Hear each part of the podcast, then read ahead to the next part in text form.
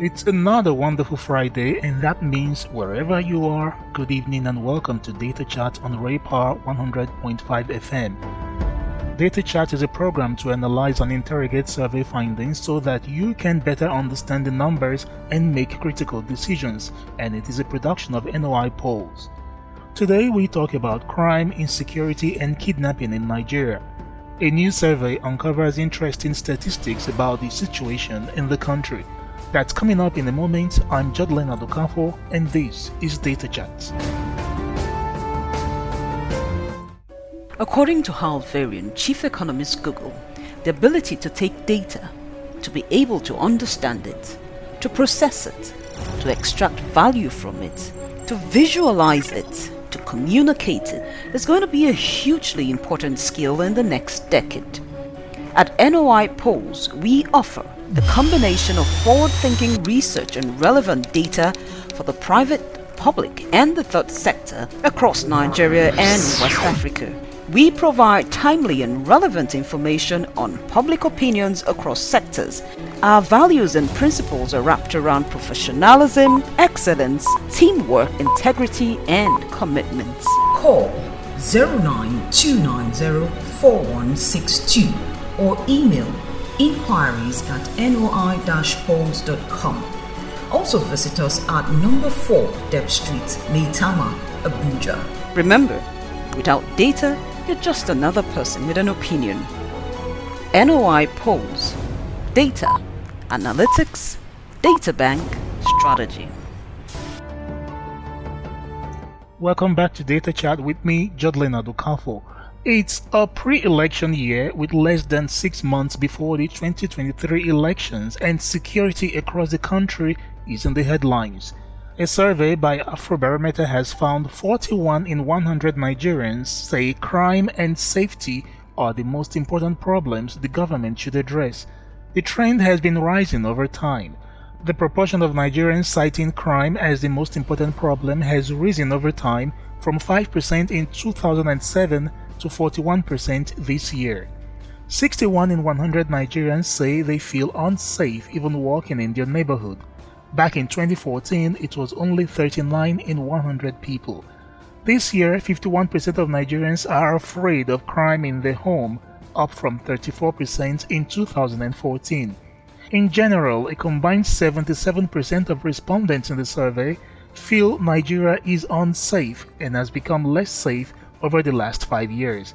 And the biggest threats to safety are break ins, robbery, kidnapping, gang violence. The survey was conducted in March by Afrobarometer. So, what is Afrobarometer?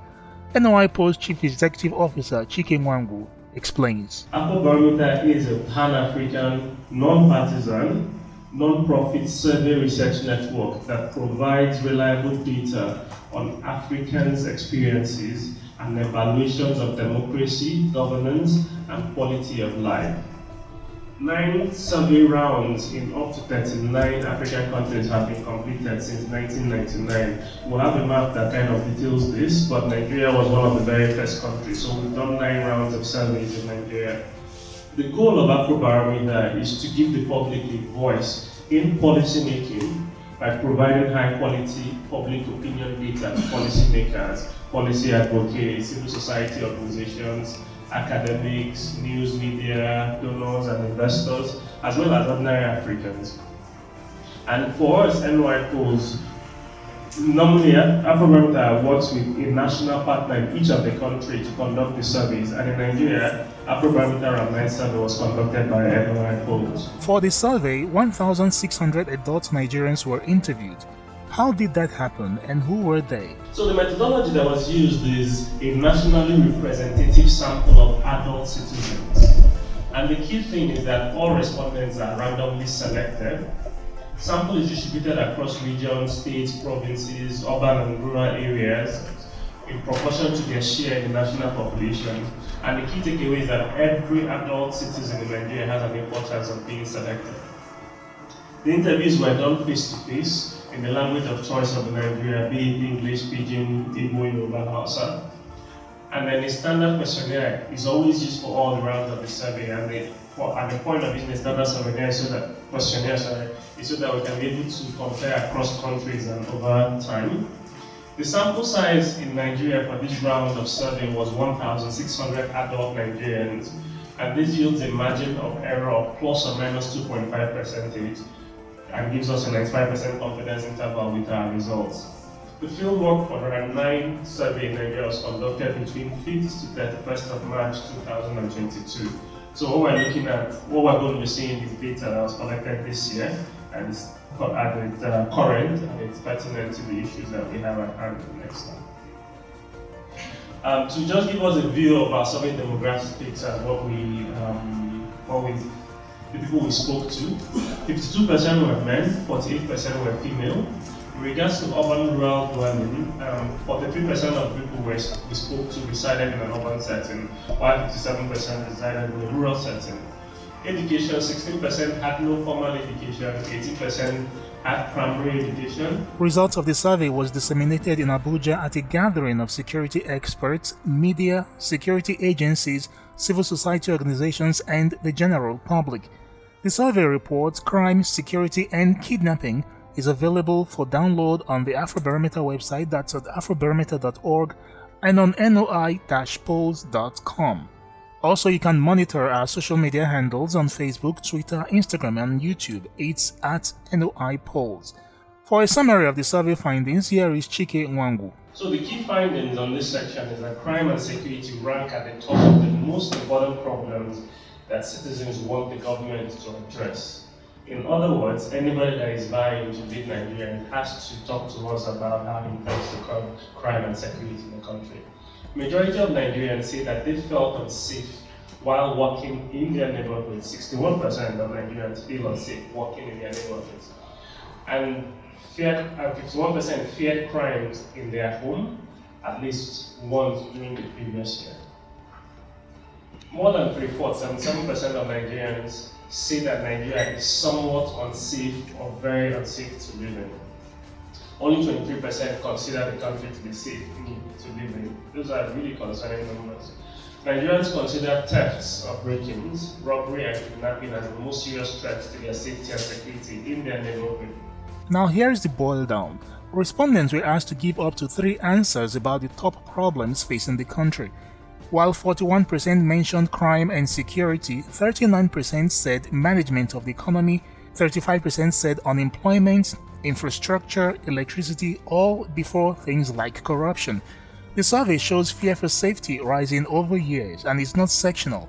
The data pinpoint where the fear is. I'm trying to look at this by demography, so at least we get a sense of the group of people that kind of feel this. Perchance is one particular section of the country. You can actually see that it's not really, um, there isn't a lot of difference in the terms of um, in terms of the different demographics that we're looking at. So it's still question, the same question about feeling unsafe walking in your neighborhood and then uh, fear of crime. You can see by gender, it's almost exactly the same for men and women, 61%, 61%. The red line is feeling unsafe and the black line is uh, fearing crime.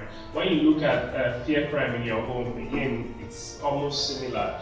When it comes to north and south, the, there's a bit of difference in feeling safe in walking around in your neighborhood it seems uh, sense of insecurity is a bit higher in the, in the north than in the south.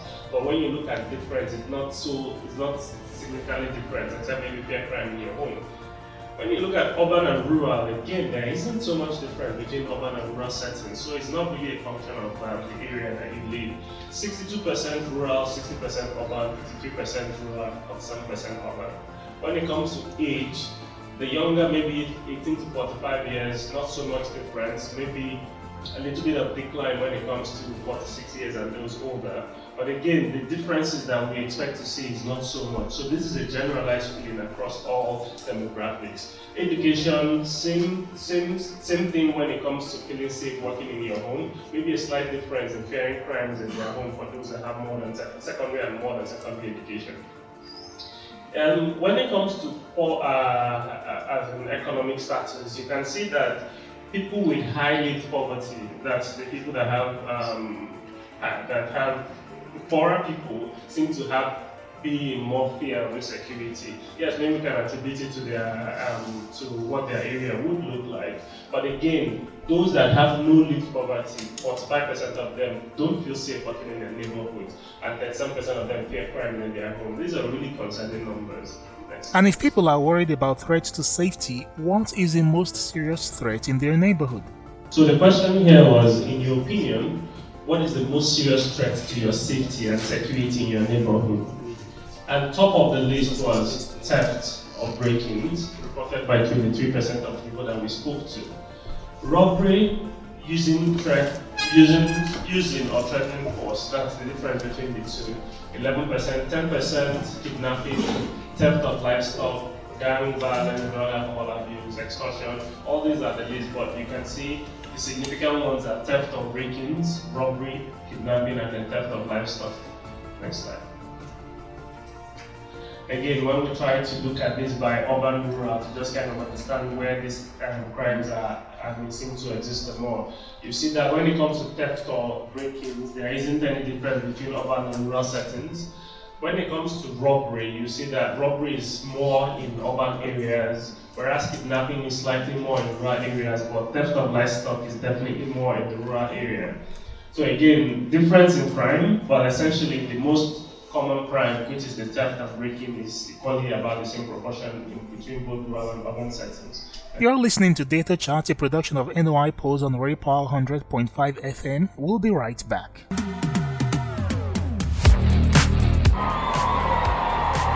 How can a poll of 1,000 people be representative of all Nigerian adults?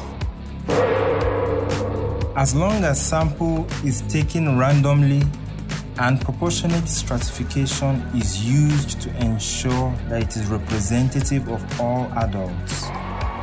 The size of the universe doesn't matter. This is well illustrated in a quote made by a famous US market researcher, which reads If you don't believe in random sampling, next time you are in for a blood test, ask the doctor to take it all.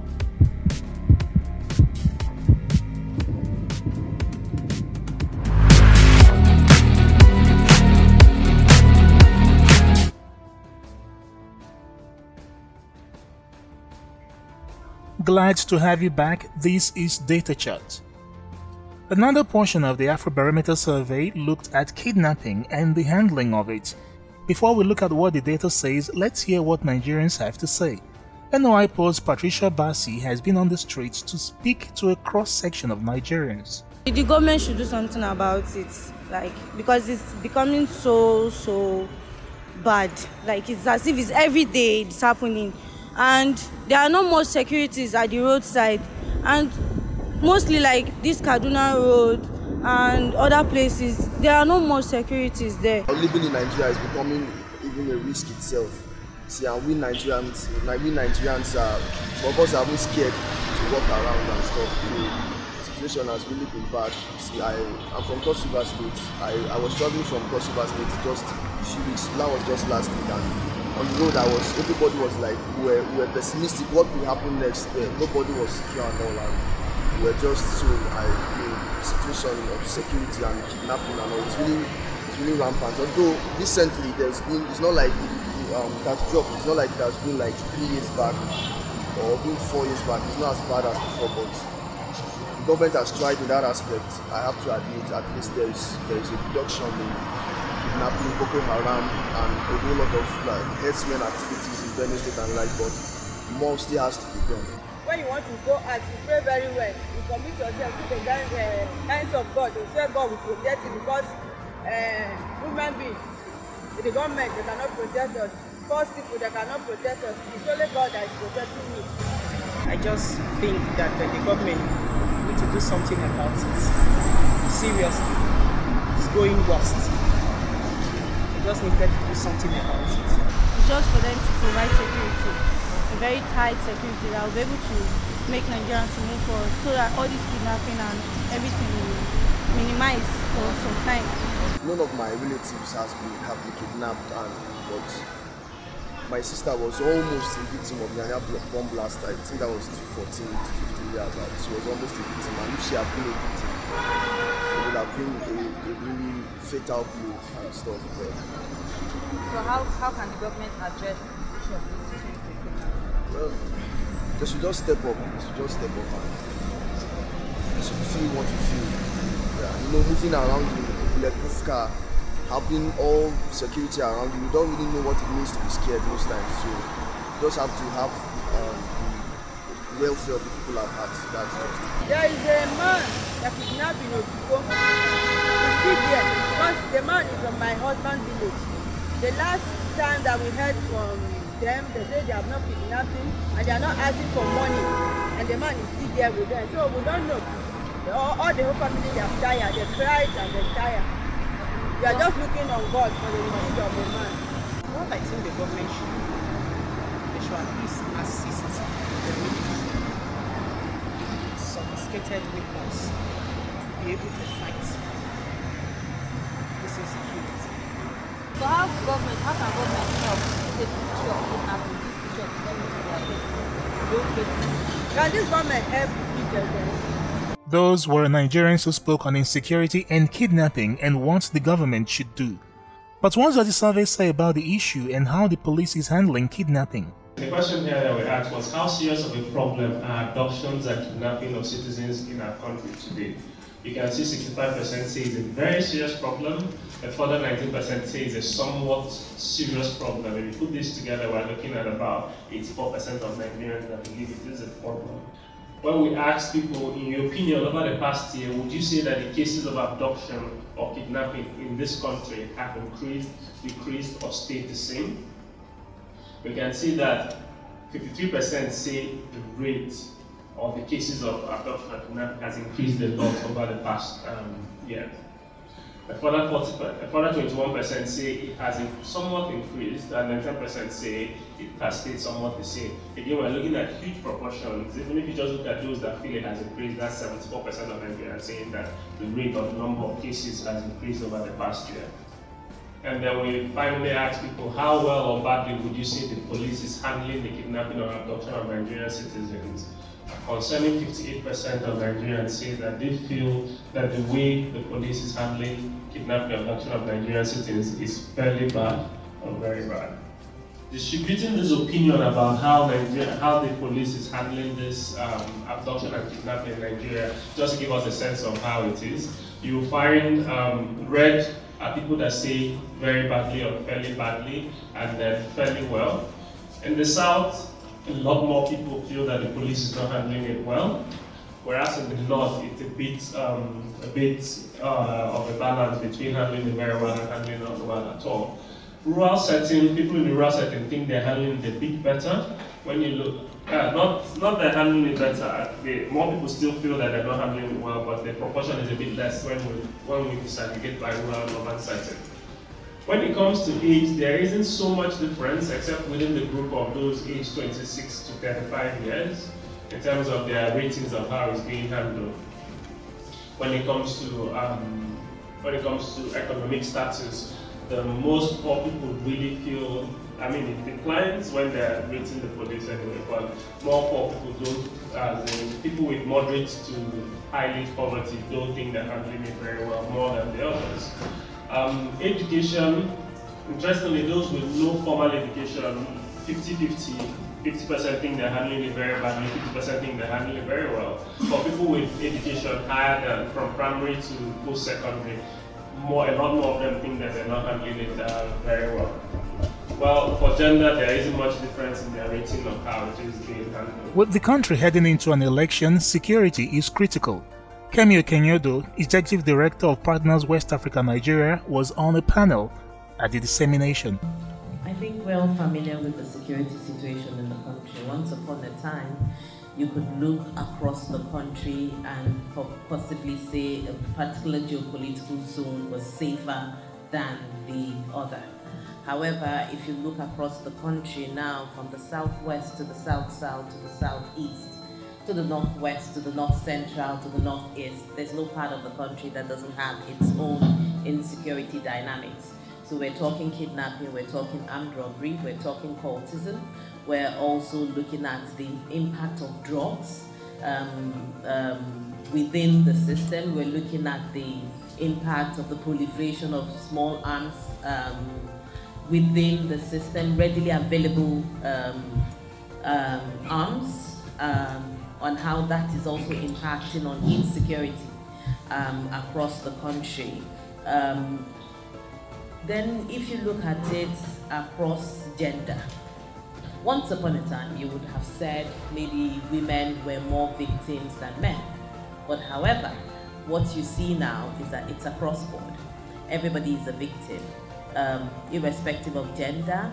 If you look at the demography um, and you break it down, you would also look, I would look at it through the lens of even the younger Nigerians. So there's a tendency before you would say children were safe quote and unquote. And if you're looking at safety of children and you're looking at protection of children, you'll be looking at it through the lens of maybe um, robbery, breaking into the house, then kids might be victims. But now, even going to school, Nelly, you may want to put your... even going to school is a Herculean task.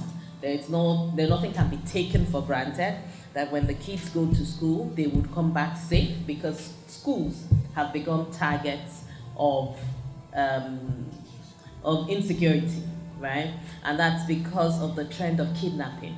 So with the trend of kidnapping, everybody is a readily available material to be kidnapped. And kidnapping now, once upon a time, kidnapping when you're talking ransom, you're looking at double, triple digits.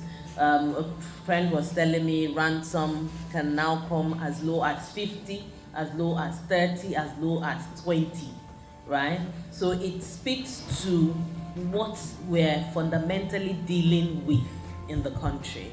And um, I'll round up by saying even the trend of sexual gender-based violence. So the trend of sexual gender-based violence, on the face of it, a lot of us see women, girl child as victims. However, there is an underlying current of boy of the boy child also being victims of sexual gender-based violence and in places where they ought to feel secured.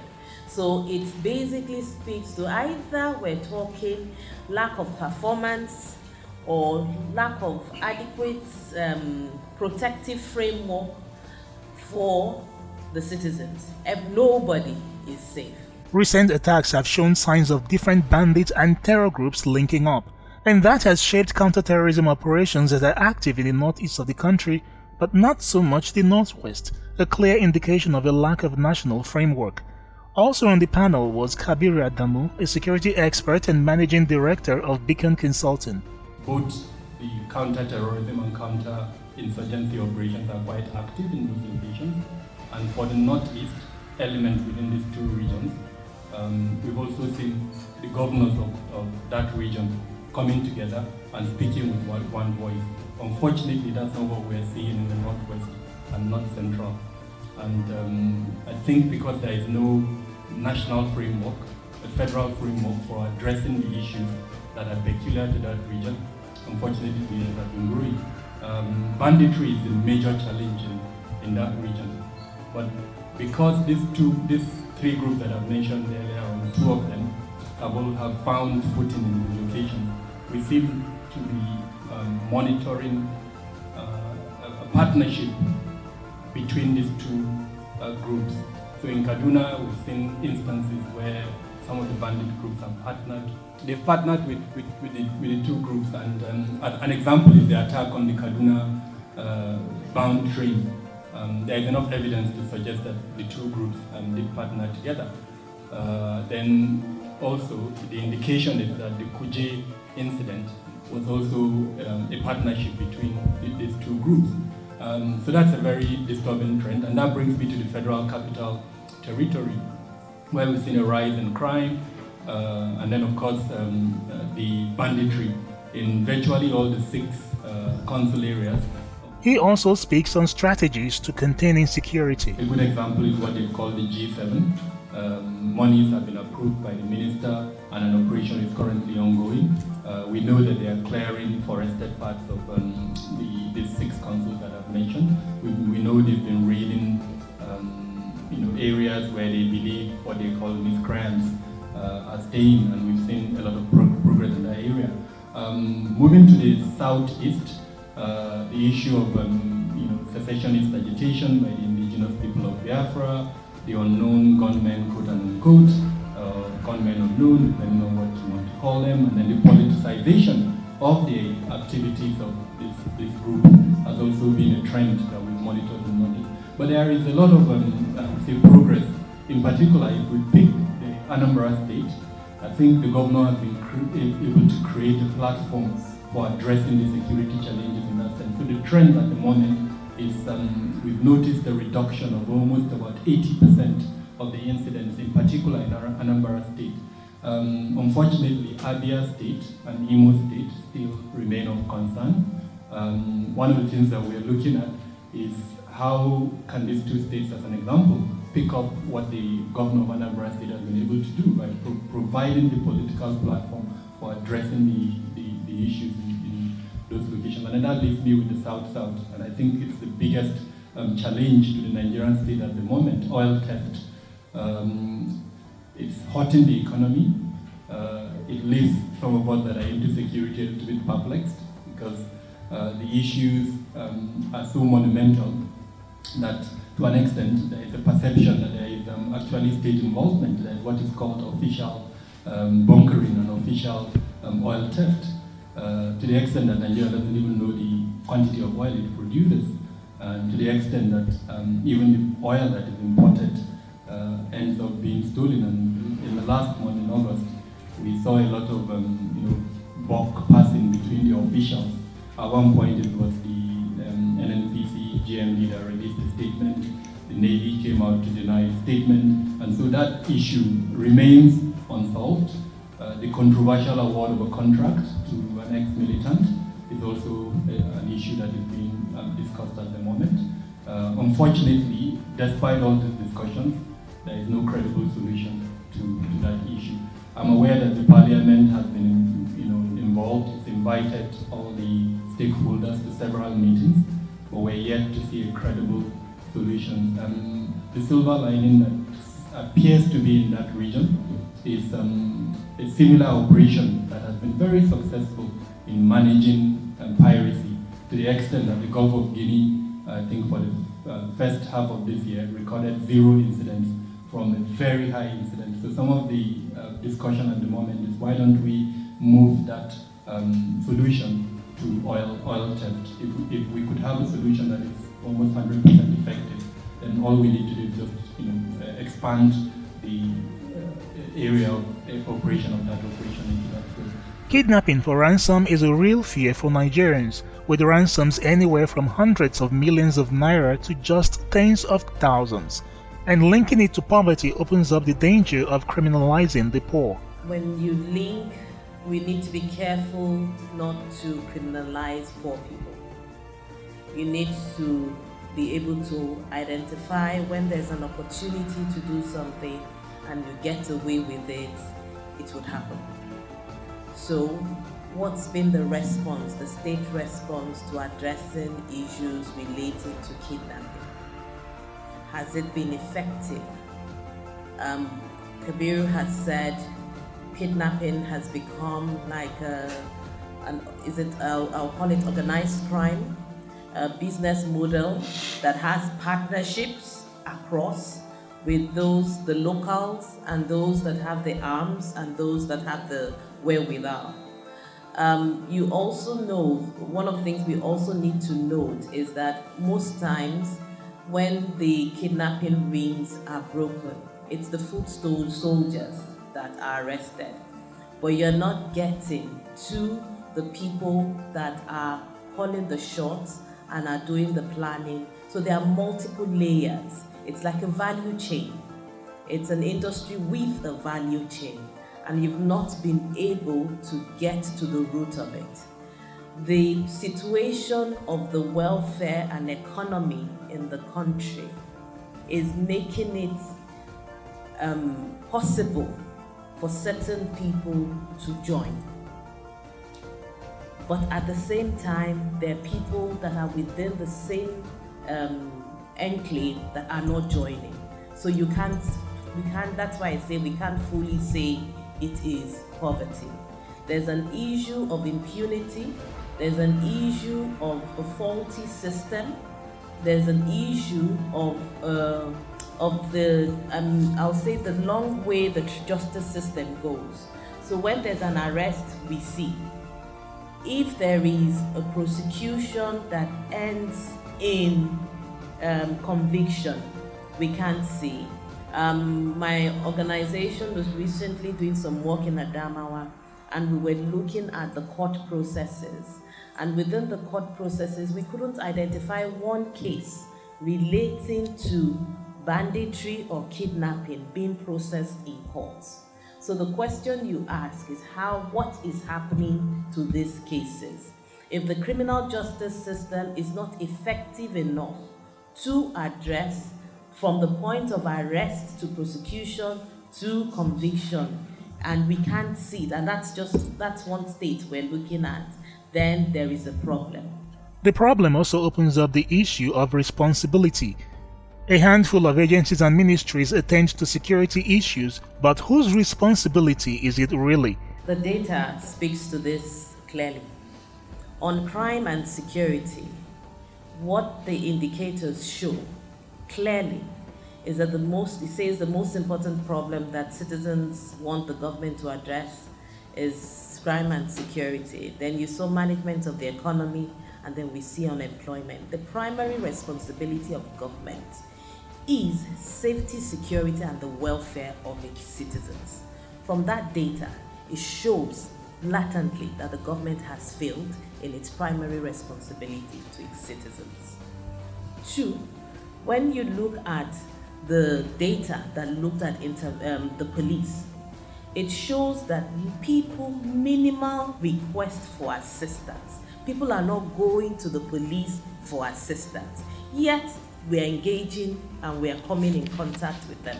So the question you ask is, who are you going to for assistance? Yeah? So self-help mechanisms most likely have been put in place. You see from the data that people trust religious and traditional rulers more than they trust the government and its agencies of government. Let's move back to the Northeast. How did Boko Haram start? It was a religious organization. The people, the people trusted it and they bought into the message. When it became active and it became violent and it got into politics, it still enjoyed the favor and the trust of the people because it carried a religious faith and they trusted the religious process. If we go to our communities, all of us are from somewhere, we're not from Abuja as much as people, as much as the politicians are throwing ethnicity at us, people still trust their traditional rulers and you still have policing traditional traditional policing structures in place you have traditional justice structures in place and these structures are working quote and unquote people are engaging it they're engaging with it because they feel it is addressing some of their needs and we have the formal government in place that people are not engaging with and people do not trust. How do we come to the middle ground of it? Until we come to the middle ground of this scenario that have been painted, we will continue to deal with groups like IPOB that would initially come up enjoy the trust of the people, become politicized, and then turn against the same people they claim to represent or protect. IPOB is not an isolated incident in the Southeast. Go to any part of the country, you have such mechanisms in place. In some parts of the country, these mechanisms have been adopted by the state and have been backed by state edits. So we seem to be dancing around it. And Kabir has said it's a, it, we are in a pre-election year. The question you would ask is what role are these actors going to play during elections, if elections hold. Unpacking the data on crime, security, and kidnapping does throw up a lot of questions. So, my question is how do we begin to mobilize national consciousness around threats that have multiplying effects across the? Then, second question I want to ask. That's George Okafor asking about confronting threat with multiplier effect, improving trust in security agencies, and the political economy of kidnapping. Kabir responds. Why this failing trust in, in the police? Part, part of the reason I think is actually not the fault of the police. It is the way the policing structure is organized in Nigeria. And I know Kemi has done a lot of work, our organization, in an attempt to support the restructuring and reorganization of the police. Um, if you've read the Oronsaye report, you know that part of the challenge that we have in Nigeria, especially in policing, is the lack of delineation of the functions of some of the organizations that have responsibility for policing. Um, road safety, an example, and to an extent, civil defense. That you know, if you start with civil defense, you realize that it's not clear of what its mandate should be. Um, I've been in forums where the civil defense is actually arguing with the military some of its responsibilities should be, uh, you know, part of what the military is currently doing. Um, in some countries, all of these organizations, I think we've identified about seven of them that are actually policing um, organizations. So if you match them with police, they probably would be able to function better. Um, again, I think Ken will speak a little bit on that. Um, and then I think you asked the question, how do we rebuild trust and confidence in public security institutions? Um, I think the answer is really simple. It's about effectiveness. If, if, if you are serving my purpose, uh, I will trust you. If, however, you are not serving my purpose, then I'm not likely to trust you. And to that extent, I would like to, even though this is, um, I think, a little bit controversial, commend the current administration for looking at some of the laws that established this, uh, some of the organizations. Those laws were never um, reviewed. Most of them were set up under military dictatorship.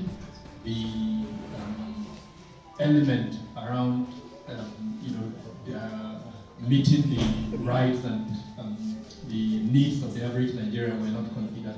But uh, the beginning point is changing that mandate, the laws that set, set them up, and to ensure that embedded in that law is uh, principles around human rights, around um, the, the needs and requirements of Nigeria, the average Nigerian, um, the gender lens and element, I, I think most likely Ken will speak about, um, and several other components. So if you look at the police as an example, the Police Act has been reviewed. The challenge, however, is in the implementation of that act. And the moment we start implementing those I think people, um, people would see that we have a new police that is responding to their needs. The political economy of kidnapping and ask whether uh, uh, the collection of ransom is a way to redistribute, redistribute wealth. Um, I don't think so. I don't think there's any uh, legitimate uh, policy or strategy by government around that. Rather, um, unfortunately, I think uh, the whole issue uh, took the government by surprise and I say it with all sense of responsibility. And the reason is if you look across the states, I've had reason to do that, all states handle this issue differently. There are states where ransom collection has been banned. There are states where there is a death penalty. But none of them has approached this subject academically and laid the foundation for addressing um, kidnap for ransom using um, the knowledge that is available on, I mean, the basic knowledge on, in criminology is, um, I think, situational crime analysis, which look at, looks at the three angles of every crime. Um, the willingness to commit that crime, the benefit from that crime, and then, of course, um, the uh, consequences for committing that crime. If we look at these three angles, and then for each one of them, tweak the environment around it, then perhaps we'll be looking at a solution. Currently, I don't think, both at the federal and state government, none of them is That is why you are seeing an increase in um, kidnap for.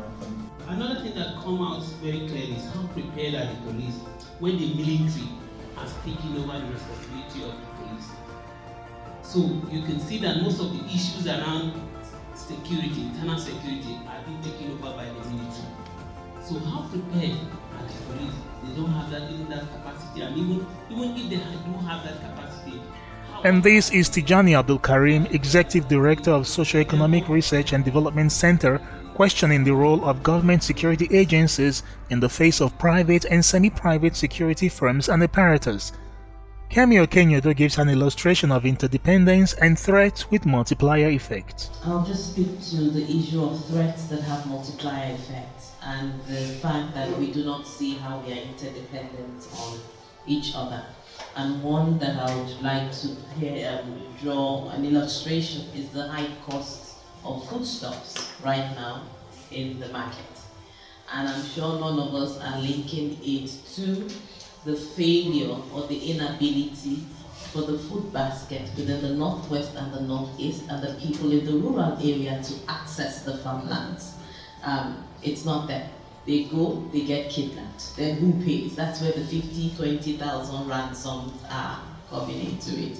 But we're all feeling the brunt of the high cost of foodstuffs in the market.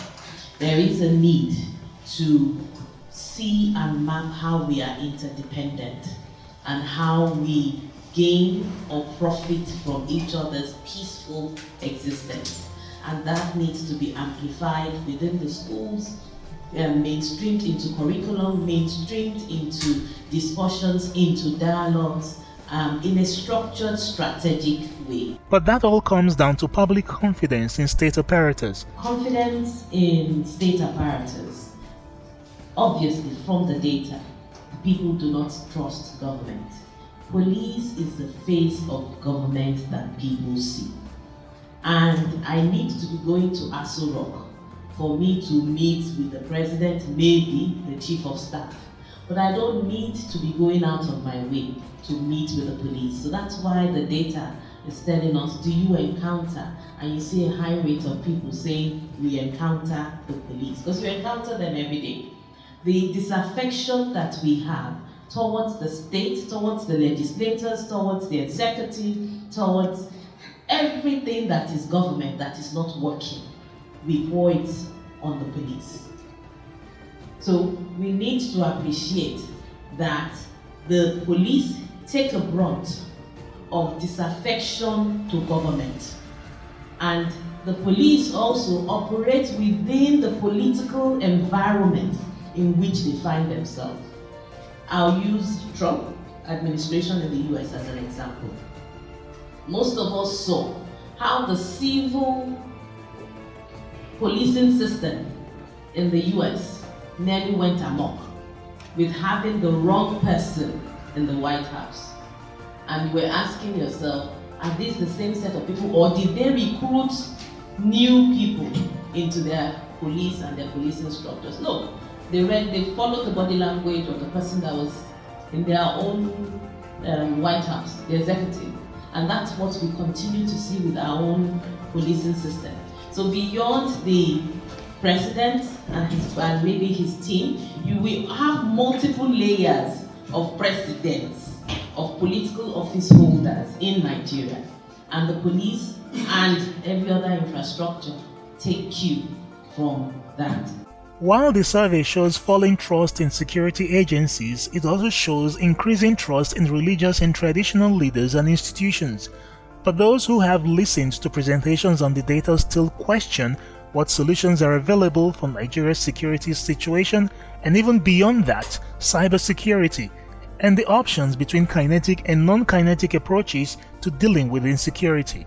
Police is the face of government that people see so I'm wondering if I didn't miss out on the data, the armed forces appears to be one of the most trusted institutions of state. And if that's correct, why do we have this broad spectrum police on that side and armed forces on this side? That's Stanley Ibe, a senior partner at Goodshare and Maxwell. From the findings, the traditional rulers and the religious leaders seem to be on the higher side of trust. And I believe They are constant actors. And this is Chinedu Norian, a security expert questioning the responsibility for security and cybersecurity. Government is you and I. However, we have elected certain people to be there. So the failure of safety and security is the failure of the government. It means that those that have been elected have no business being there and they have no business occupying that position because you have not, they have not been able to perform the primary, the basic reason they were elected into office. That brings us to how do we solve it? Then we come back to elections. However, when we're coming to the electoral process, I'm of the school of thought that the internal party politics needs to be gotten right. Because it's whoever, if the internal party politics is not democratic and transparent, that brings out the right set of people for you and I to vote, we're just playing. So this is where we are right now. So we've seen it's between, it's whoever the parties have brought forward that we would vote for. then that's another level of um, discussion.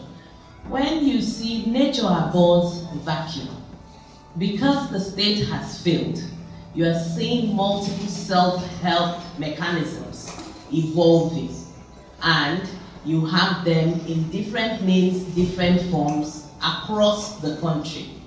So, who solves it? We solve it.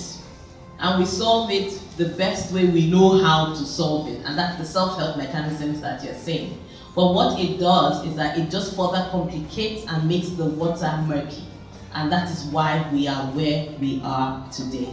Kabir Adamu notes media, family, school, and religious institutions are four areas of influence critical in Nigeria, a blend of kinetic and non kinetic approach, and the big question the country is not asking about cybersecurity. Is the shape of perception. If the media consistently keeps on telling you that the police is bad, then the likelihood is that the majority of the persons would believe that the media is bad. Only very few who have the gift of the ability to interrogate what they have been told would now interrogate. Well, if you are saying this, perhaps um, maybe it's different. If you've traveled from Abuja to Benue State and you've encountered probably about 40 checkpoints involving both the police and the military, the attitude you get from the police is not different from the attitude you get from the military.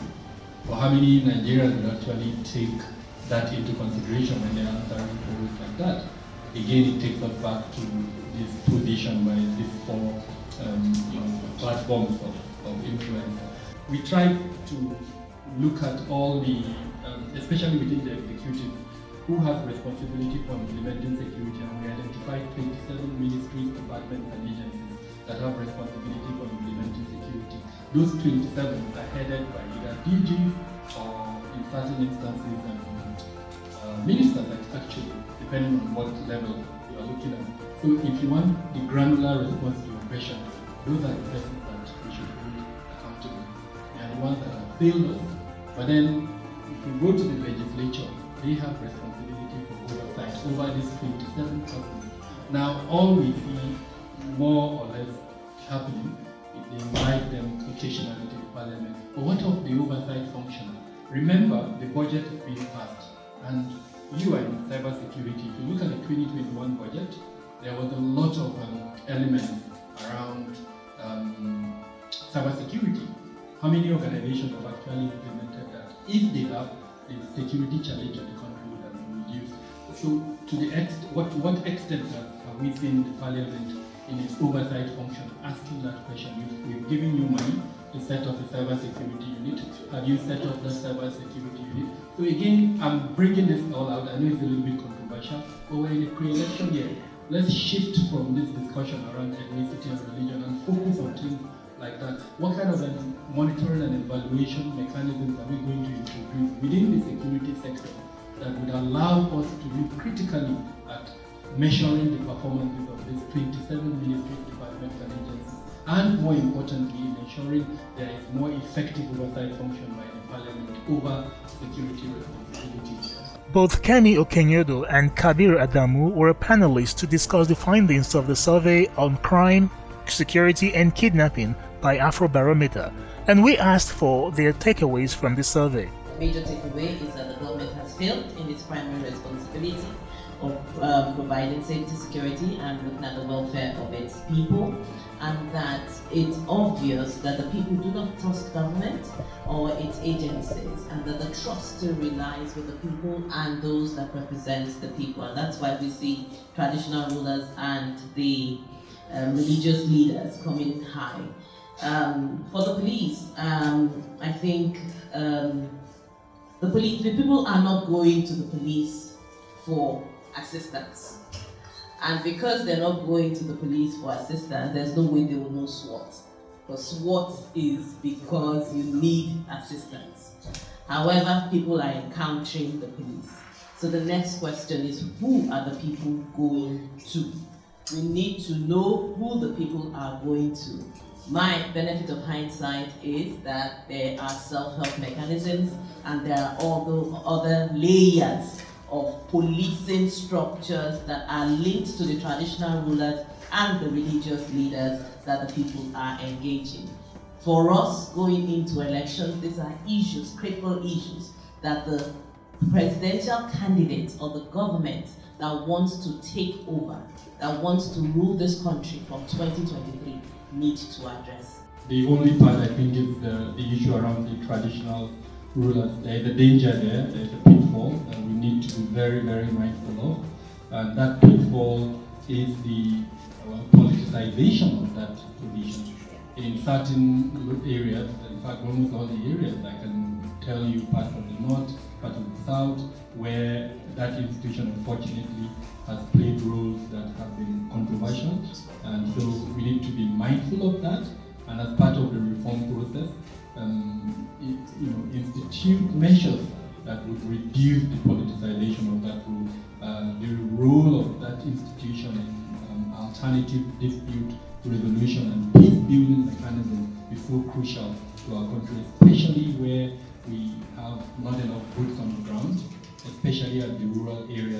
That institution plays a very crucial role and we cannot afford to have that institution politicized. NOI Polls is national partner for the Afrobarometer survey in Nigeria. NOI Polls Chief Executive Officer Chike Nwangwu, who presented the findings at this same nation event, summarizes the importance of the findings for Nigerians this period. Here is what he told the media present. For this round, we focus on our findings on crime, security, kidnapping, and policing in Nigeria. And one of the key major things, and a summary of what we are producing today, is that a lot of Nigerians do not feel safe in Nigeria or do not feel that Nigeria is safe. I'm going to put the numbers exactly, I think about 74% of Nigerians do not feel that Nigeria is somewhat safe or safe at all. These are very concerning numbers, and we feel that these topics are important for us to put in the news now and for people to address as we are in an election period and people are talking to us about why they should become our leaders. These are issues that they need to tackle, and this they should tell us how they intend to address these issues going forward. One of the top issues that people pointed out included things like um, break-ins, um, kidnapping, armed robberies, as well as um, still of as stealing of livestock. So these are issues that are top burning on Nigerians uh, on, on Nigerians' minds, and we need to understand how our future leaders intend to address these issues for us to move this country forward. And that was Chike Nwangwu, CEO of NOI Polls, speaking to the press about the critical security situation of the country going into elections next year. It comes after a poll by Afrobarometer shows a high proportion of Nigerians do not feel safe, are worried about crime, and were concerned about kidnapping and insecurity. The full report is available on noi-polls.com. You can find infographics to help you understand in a heartbeat on our social media handles Facebook, Twitter, Instagram, and YouTube. Just search for NOI Polls. This program is available as a podcast on any of your favorite podcast platforms. Just search for NOI Polls. Data Chat is a production of NOI Polls and will be back next Friday at 5 p.m. On behalf of the production crew and management, I'm Jodlena Dukanfo. Have a great weekend.